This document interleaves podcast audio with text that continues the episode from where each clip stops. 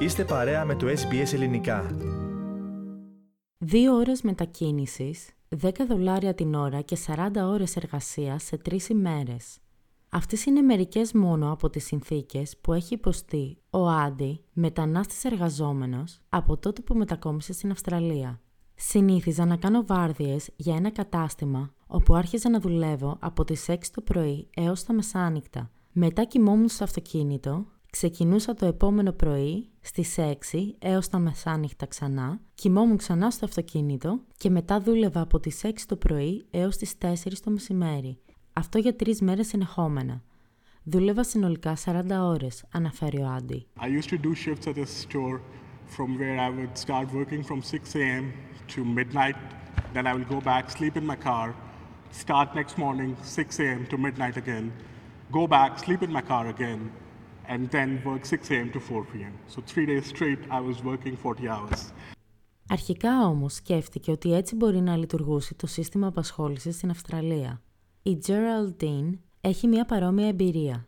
Η φοιτήτρια από την Κολομβία σκέφτηκε ότι θα μπορούσε να βελτιώσει το επίπεδο των αγγλικών της και να χρησιμοποιήσει το πτυχίο πολιτικού μηχανικού το οποίο έχει. Όμως η πραγματικότητα ήταν τελείως διαφορετική. Στην πρώτη μου δουλειά πληρωνόμουν 16 δολάρια την ώρα, με τη δικαιολογία ότι δεν είχα εμπειρία. Μόλις είχα φτάσει στο Σίδνεϊ και το επίπεδο των αγγλικών μου δεν ήταν αρκετά καλό, λέει η Geraldine. In my first job, I have to roll grabs in a restaurant with the owner only pay me 16 per hour. Giving me the excuse that you don't have experience, you just arrived to Sydney and your English is not good enough.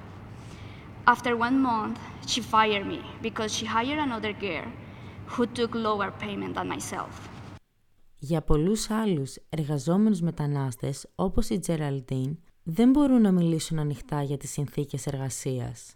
Δεν μπορούμε να παραπονεθούμε επειδή έχουμε το φόβο ότι αυτό μπορεί να επηρεάσει την κατάσταση της βίζας στο μέλλον. Μερικοί εργοδότες, εδώ στην Αυστραλία, ξέρουν για αυτούς τους φόβους και το εκμεταλλεύονται και μας χειραγωγούν, σημειώνει η Geraldine. As a foreign hair student, we always have the fear to complain about our, our employers. We alwa- always question ourselves how it will affect our visas and our situations here in Australia, and how it will affect our future visas. Some employers here in Australia know about those fears, and they take advantage of that and they manipulate us. Ο Άντι και η Geraldine δεν είναι οι μόνοι. Μία εθνική μελέτη από τη λογιστική εταιρεία Price Waterhouse Coopers διαπίστωσε ότι το 13% του εργατικού δυναμικού της Αυστραλίας λαμβάνει χαμηλό μισθό. Υπάρχουν όμως συγκεκριμένες ομάδες που πλήττονται περισσότερο από το σύστημα και είναι εκείνοι που ήδη αγωνίζονται να βρουν σταθερή απασχόληση. Μία έκθεση από τα Unions New South Wales αποκαλύπτει ότι πάνω από το 1 τρίτο των εργαζομένων λαμβάνουν τον κατώτατο μισθό λόγω της βίζας τους και περισσότερο από το 1 τέταρτο λόγω της εθνικότητάς τους. Ο έλεγχος σε εθνικό επίπεδο εξέτασε περισσότερες από 7.000 αγγελίες εργασίας που ήταν κυρίως σε ξένες γλώσσες σε 10 διαφορετικούς κλάδους.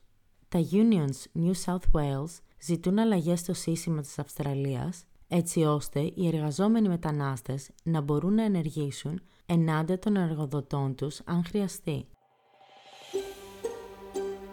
Θέλετε να ακούσετε περισσότερες ιστορίες σαν και αυτήν; Ακούστε στο Apple Podcast, στο Google Podcast, στο Spotify ή οπουδήποτε ακούτε podcast.